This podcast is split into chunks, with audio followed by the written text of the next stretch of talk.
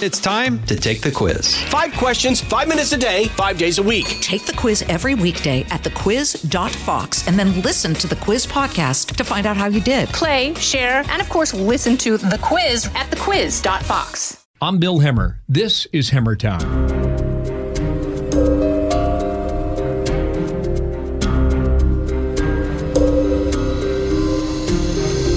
With me today, Dan Hoffman, Fox News, former CIA station chief. Dan, welcome to our broadcast.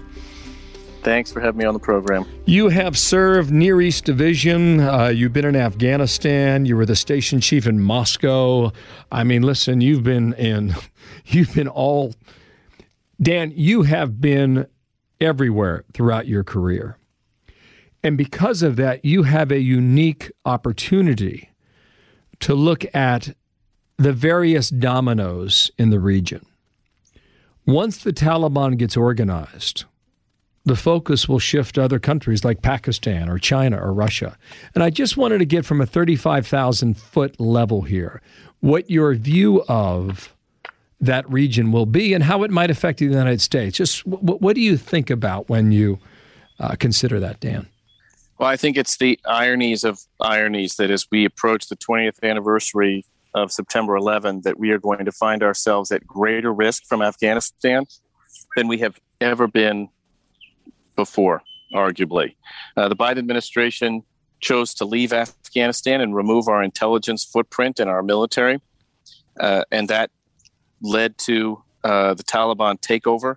And because of that, and because the Taliban has harbored Al Qaeda, allowed Al Qaeda to, sanct- to enjoy sanctuary on their territory, uh, that Afghanistan is going to be a place where terrorists like Al Qaeda and ISIS plot against us. And we won't have the capability anymore, the intelligence capability to find and fix the targets, or the military capability kinetically to strike them when needed. And so the irony is the Biden administration is leaving to focus on other things like China or climate change. But this is going to pull them back because we're going to need more resources to deal with a rising threat. That's what concerns me. Mm, wow. So, based on what the Taliban learned 20 years ago. It perhaps they're thinking we can't afford to harbor Al Qaeda or ISIS anymore because we'll get we'll get holy hell rained on our head yet again. What do you think about that? Well, they've been allowing Al Qaeda to homestead on their territory for the past, you know, almost 15, 20 years since they started the insurgency. And it's important to note that the military wing of the Taliban, which is led by Siraj Haqqani, and Siraj ad-Din Haqqani is is is uh, he's a designated global terrorist and has very strong ties to Al Qaeda. The Haqqani network, for which he leads, was responsible for all those suicide attacks in Kabul, targeting our people and innocent civilians. And they're the ones with the closest links to Al Qaeda. They've enjoyed sanctuary inside Pakistan uh, during the, uh, you know, when when the fighting season was over, they would all go in, into Pakistan and, and get the medical help they would need and, and rest and recuperate and prepare for the next fighting season, which is what we're witnessing right now. So I, I don't think the Taliban is going to change much at all. I think they'll continue to allow uh, Al Qaeda to homestead on their territory. There have been, for sure, conflict between ISIS and the Taliban. Uh, but the question is whether the Taliban will have the interest or the wherewithal to even focus on that because now they've got to run a whole country of 40 million people, and that's going to take quite a bit of their uh, time and energy. So then, if I'm in the caliphate, formerly um, in western Iraq and eastern Syria that was destroyed by President Trump. And I, I slink back to my village and I um, wait five years. Is the next caliphate in southern Afghanistan? Are you convinced of that? Or, or would it be northwestern Pakistan or perhaps Yemen? I mean, I, I, call Pac, I call Afghanistan, um, you know, uh, potentially a terrorist sponsored state that will be a state full of, of ungoverned space where we don't have the access, unfortunately, that we used to have uh, overhead reconnaissance, human sources, and other things to detect the threats early on, so we could preempt them before they're they're visited on our shores, either here in the homeland or in the region. Um, I think uh, I think that's going to be the great challenge. You're posing an important question. We're not going to have the capacity or the capability that we used to have to track the Taliban, to track uh, precisely how those threats are going to materialize. That really concerns me. And as you alluded to, the region is extraordinarily unfriendly to us, to say the least. You've got Iran and Russia, which were providing the Taliban with material assistance to bleed the United States. Um, and then you've got China and Pakistan. Those four countries are the only ones with embassies operating right now in Afghanistan. That should tell you something. No, it tells us a lot. I, I, what is your view on this argument from from many, and rightfully so, that endless wars should not be a part of American foreign policy? Well, I think we have to define what that means. And so we really got sidetracked. We went in Afghanistan. The idea was to, to target Al Qaeda and to bring bin Laden to justice, which we did. We got a bit sidetracked into nation building, uh, which wasn't, in my view at least, the mission that we should have been pursuing. Uh, and it, I think, led us to believe that maybe we shouldn't be doing what we should be doing there, which is to have a small force of 2,500, 3,000 plus 6,000 NATO troops and then 18,000 contractors to keep the Afghan Air Force going. It's not a lot different than having troops in South Korea, which act as a tripwire to ensure that Kim Jong Un doesn't invade South Korea, which I'm I think he probably would do that if we weren't there in full force and conducting basic military exercises. So uh, I think that um, that we took on too much in the way of a mission in Afghanistan, and and I think we mischaracterized it. I think the president mischaracterizes it as an endless war when in fact it was just a deployment and I can tell you because I've been there two years of my life, um, in harm's way. But there's no place that our brave patriots and the intelligence community, and the military, the State Department, there's no place they'd rather be than out there on the front lines. Um, until that mission is is finished and we can move on to the next one. But you know, that's so, kind of where so we need Dan, to be. Well, why uh, you you're spot on. So why make this call? I think that President Biden uh, felt like it was an endless war in his estimation, even though we hadn't lost anyone um, in, gosh, over a year at least. Um, and we had kind of put ourselves in a place where we were in a stalemate with the Taliban. But that was okay uh, because we were able to, to eliminate so many threats. And I will tell you, Bill, that, that, you know, we operated in such a way that the American public was, and I say this not derisively or anything, but blissfully ignorant of all the work we were doing to eliminate threats. You know, the names of all those Al Qaeda operatives we targeted kinetically, uh, they aren't known to our citizens, but they kept us safe. That's what we were doing out there. And I think um, President Biden had in his mind the um, the way that he saw it, and maybe it goes back to the way he saw things when he was vice president. But I think he showed a failure, in my view at least, to challenge his own assumptions, accept new information based on the, the situation that we're in today, and then swivel his policy mm. in, frankly, uh, a better direction. This seems like he didn't ask enough questions from the outside. Uh, there was a briefing earlier this week at the White House. Uh, Jake Sullivan, NSA, um, he basically said we had two options, right? We can we can get out, or we can surge more troops in there because the Taliban was gaining ground. On that second part, is that right? Well, I think that uh, we had a measure of deterrence especially because we had significant air power. Remember, we had Bagram Air Force Base there, so air, air base, and so we had a very significant, very powerful air capability that was keeping the Taliban at bay. And sure, you could make some hypothetical uh, statements the way the National Security Advisor did, although I would argue that he made not so great predictions about the way things turned out either. So I don't know if he's right or wrong, but I do believe there was a third way uh, that instead of either augmenting the number of troops or removing them altogether, we could have kept the number we had, which was still fairly sizable when you include the NATO forces who were with us.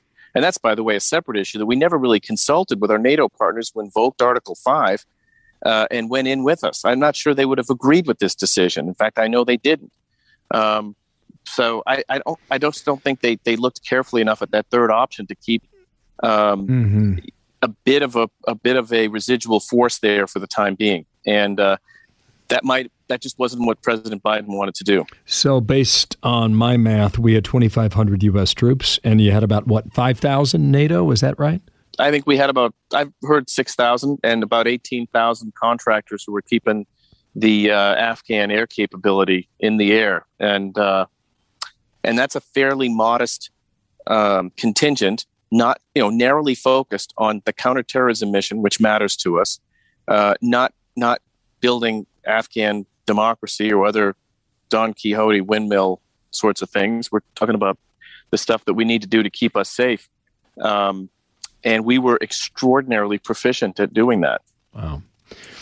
The Pakistani ambassador was with Bret Baier this week on his show Special Report. And he was making the case that the Taliban actually has competition in Afghanistan. He mentioned Daesh, which we know is ISIS. Is it possible? Last question on this, then I want to go to the region, talk about China, Russia, et cetera. Is it possible that Daesh is, ISIS is in competition with the Taliban, and there could be a power struggle within these groups? Well, I think they're they're in conflict for sure, and there'll be pockets of Afghanistan where ISIS is maybe dominant, and that's really what makes it such a dangerous petri dish of terrorist threats that they're all interested in targeting us. If we think we're not at war with ISIS, Al Qaeda, and the Taliban, we are flat out wrong. We are in their crosshairs. We just don't have the ability anymore to, to, to defend ourselves. But there will be parts of Afghanistan where the Taliban are strong, parts where uh, you know other warlords are strong, or ISIS. Um, it's a very dangerous place. It's a mosaic of of dangerous terrorist threats. And again, we are not in a position anymore to collect on those threats. And when we're not, we learned from past experience. Go back to Pearl Harbor or 9 11. If we don't have the ability to collect early warning intelligence and do something about it, then we're going to get hit. And that's what is uh, extraordinarily disconcerting to me and, and so many of my uh, former colleagues that, that's, in the uh, intelligence community. So awful, Dan. I'm sorry, man. It's just. It, it's yeah. not acceptable. You ask yourself, what were the past 20 years all about? 20 years. I mean, and, and, yeah. a, and a trillion dollars for this? Well, uh, when you go in to, you know, when you invade a place like Afghanistan or Iraq, you got to kind of think about how it's going to end. What's your mission, and then how is it going to end? And the end for Afghanistan could have meant just a forward deployment like we have in Japan and South Korea. We've got 170,000 troops all over the globe stationed for one reason or another. Like it or not, we're at least I think we're still a global superpower, and we have a lot of enemies all over the world who seek to do us harm. And if we're not out there on the front lines, as Charles Krauthammer used to like to say, then we're not able to defend our interests. And that's why I joined the CIA. It's why my colleagues did, or in the U.S. military or State Department. That's why we, we took such great pride in, in doing that work. Yeah. I've always said that the world is a better place when America is a strong country. Dan Hoffman, Hemmer Time continues in a moment. Hey, folks, it's your man, Keyshawn Johnson, here to talk about Angi, formerly known as Angie's List your go to home services, marketplace for getting all your jobs done well. Now, you might be wondering, what exactly is Angi? Well, let me tell you, it's the nation's largest home services marketplace, connecting over 150 million homeowners with skilled professionals to tackle any project, big or small. As a homeowner myself, I always have things I want to work on for my house, whether it's general home renovations or fun projects like putting in a pool. With over 200,000 pros in their network, Angi makes it a breeze to research, compare, and hire pros, ensuring every job is done well. Whether you're fixing a leaky faucet or planning a full kitchen renovation, Angi's got your back. And get this, folks. Angi's pros aren't just any old contractors. They're your neighbors, often running small businesses right in your community. Plus, they've been rated and reviewed by others in your area. So you know you're getting quality service. So why stress over home projects when you can turn to Angi? From finding the best price to scheduling a pro at your convenience, Angi's got you covered every step of the way. So get started today at Angi.com. That's Angi.com or download the app today to get started on getting all your jobs done. That's Angi, your trusted ally in home services. Back with Dan Hoffman, Fox News contributor, CIA station chief, Near East Division, served in Moscow, served in Afghanistan, probably served in a lot of places you don't want to talk about. Dan, thank you for your time again today. Let's start near. What happens in Pakistan now? Pakistan, it's a double edged sword. You know, they supported the Taliban, they gave the Taliban sanctuary. The Taliban used to meet in Quetta, uh, one of Pakistan's uh, small towns. Um, I, have been to Quetta. Okay, me too. Yeah, uh, it's uh, some arid land, super, brother. Yep, not super hospitable for folks like us. Um, but but that's where the Taliban used to go. They were active in Peshawar, and uh, and so the Pakistanis supported the Taliban, used them, used jihad as a as a as a tool of foreign policy. That's how they fight asymmetric wars against India. But the double edge of that sword is that the Taliban allows Al Qaeda to homestead on their territory, and Al Qaeda is a threat to Pakistan. Al Qaeda has targeted Pakistan's nuclear infrastructure. Al Qaeda would like to take over Pakistan. And so we have to be very concerned about that, uh, given already the very, um, I would say, uh, unstable situation in Pakistan. Their economy is in free fall. They've got massive uh, health and societal challenges there. Uh, at Pakistan, even if they might not like to admit it, uh, their prime minister Imran Khan might want, want to admit it. They are in a arguably weaker position today than they were before the Taliban took over. Mm. Interesting. So, if I were to describe to our listeners, if you were to look up at a board and go from left to right and you saw Iraq and then Iran and then Afghanistan, and to the east of Afghanistan is Pakistan and then India and then China. This is this is the meat of it, right? So if you just describe what happens in Pakistan, what does India and China do as a result? How how would they react here?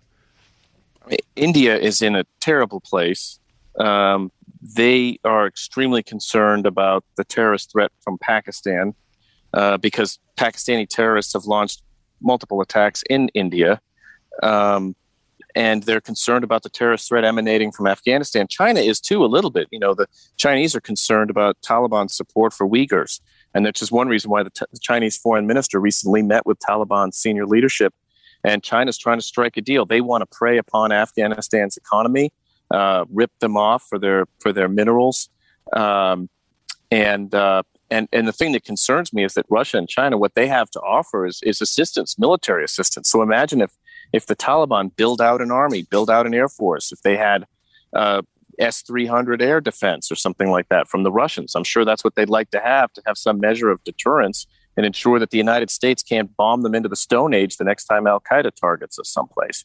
So it's all intertwined, and everything has become a lot more dangerous. And the, I think when we look back at this moment, 10, 15 years from now, uh, we'll consider this to be a seminal moment where our country became a lot weaker uh, for a fairly long period of time. And, and our enemies are right there to exploit it Iran, China, Russia, you named them. Mm. Wow. So, what's happening with Vladimir Putin? What? Uh, how, how does Russia take advantage of this? So, I think a couple of ways. First of all, Vladimir Putin is is probably popping open the vodka bottles in the Kremlin right now because both for Russia and for China, they want to portray the United States as a declining power, and by de- by extension, democracy as um, not uh, the sort of government that any that any country should aspire to. Because Vladimir Putin and Xi Jinping both know that that uh, that democracy would bring an end to their corrupt autocratic regimes.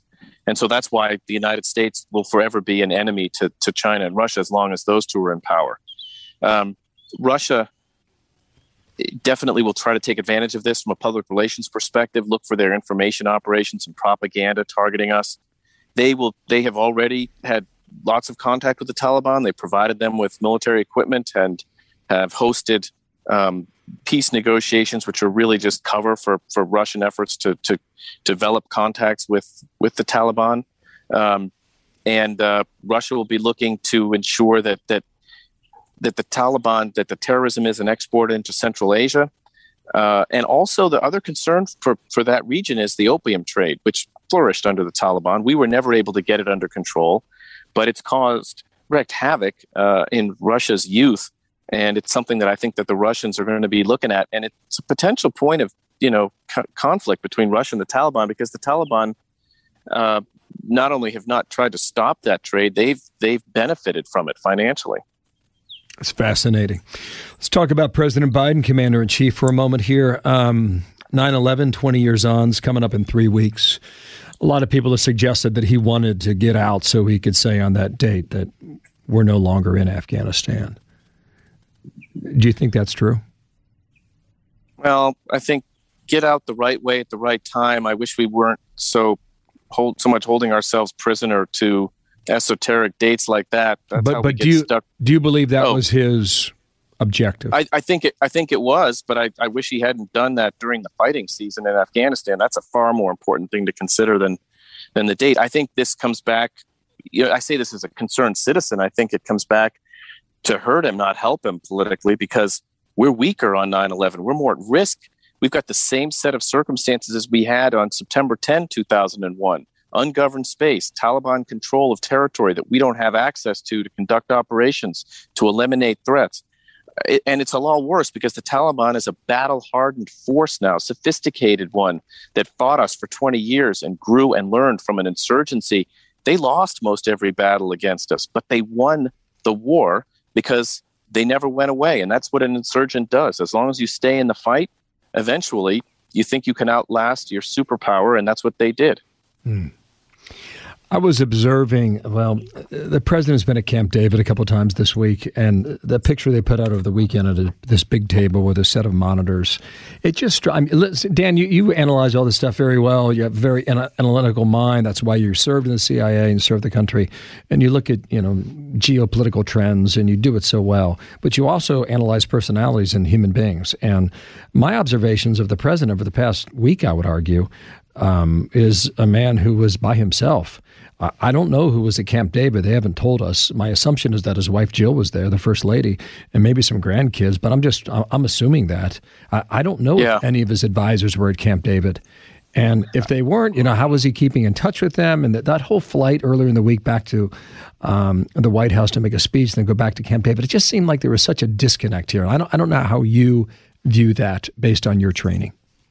No, I. You know what? I think it's a great point that you make, and I don't. I don't think it was lost upon our enemies. I think if the Russians or the Chinese were were analyzing that, they see President Biden sitting in a room by himself, not flanked by his DNI Avril Haines or Director CIA Burns, or his Secretary of Defense or National Security Advisor, Secretary of State. No, it's just him by himself.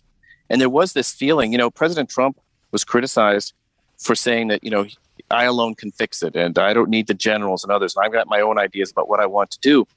Um, and and he was criticized for that during the campaign, and it, it just that that photo, you're right, gave me the impression that that's exactly what President Biden was doing. Is he had his own ideas about what he wanted to do, and he was not as int- he was he conducted meetings and briefings and things like that, but he never challenged his own assumptions and didn't take in the guidance, the expert um, assessment from his team. And uh, I think there'll be a lot of testimony in front of Congress, some behind closed doors, but I sure hope a lot of it's open session so that the American public can hear uh, what sort of advice was or wasn't given to President Biden from uh, DOD, from State Department, and from CIA.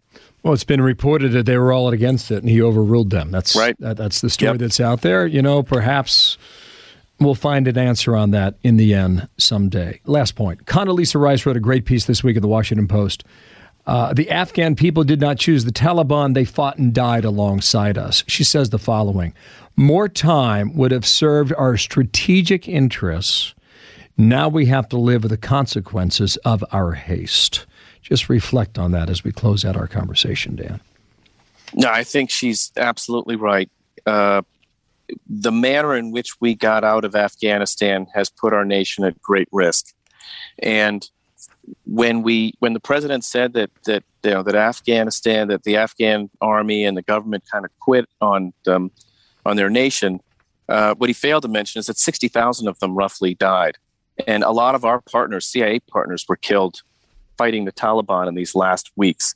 Uh, they were brave. They fought hard, and again, just as South Korea would face a North Korean army at their doorstep if the United States contingent wasn't there as a tripwire uh, when we removed our air support uh, and our remaining troops from Afghanistan, we enabled what we saw happen. Now, I'm not saying that there weren't some serious flaws with with the way we trained the Afghan army. I think that was a, a you know, I, I, always felt like the Afghans know how to fight. I'm not. Sometimes I used to wonder why we're training them in something that they know how to do quite well. It was really about the fact that they didn't want to die for a corrupt government, and the Taliban fighters thought they were going to go to paradise if they were killed.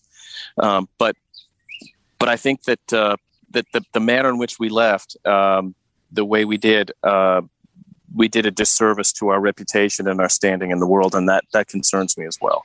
Um, these are big thoughts, and it will take some time to consume and understand it in our own way.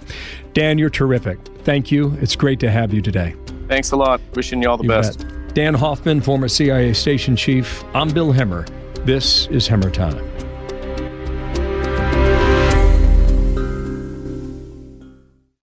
From the Fox News Podcasts Network. Subscribe and listen to the Trey Gowdy Podcast. Former federal prosecutor and four term U.S. Congressman from South Carolina brings you a one of a kind podcast. Subscribe and listen now by going to foxnewspodcasts.com.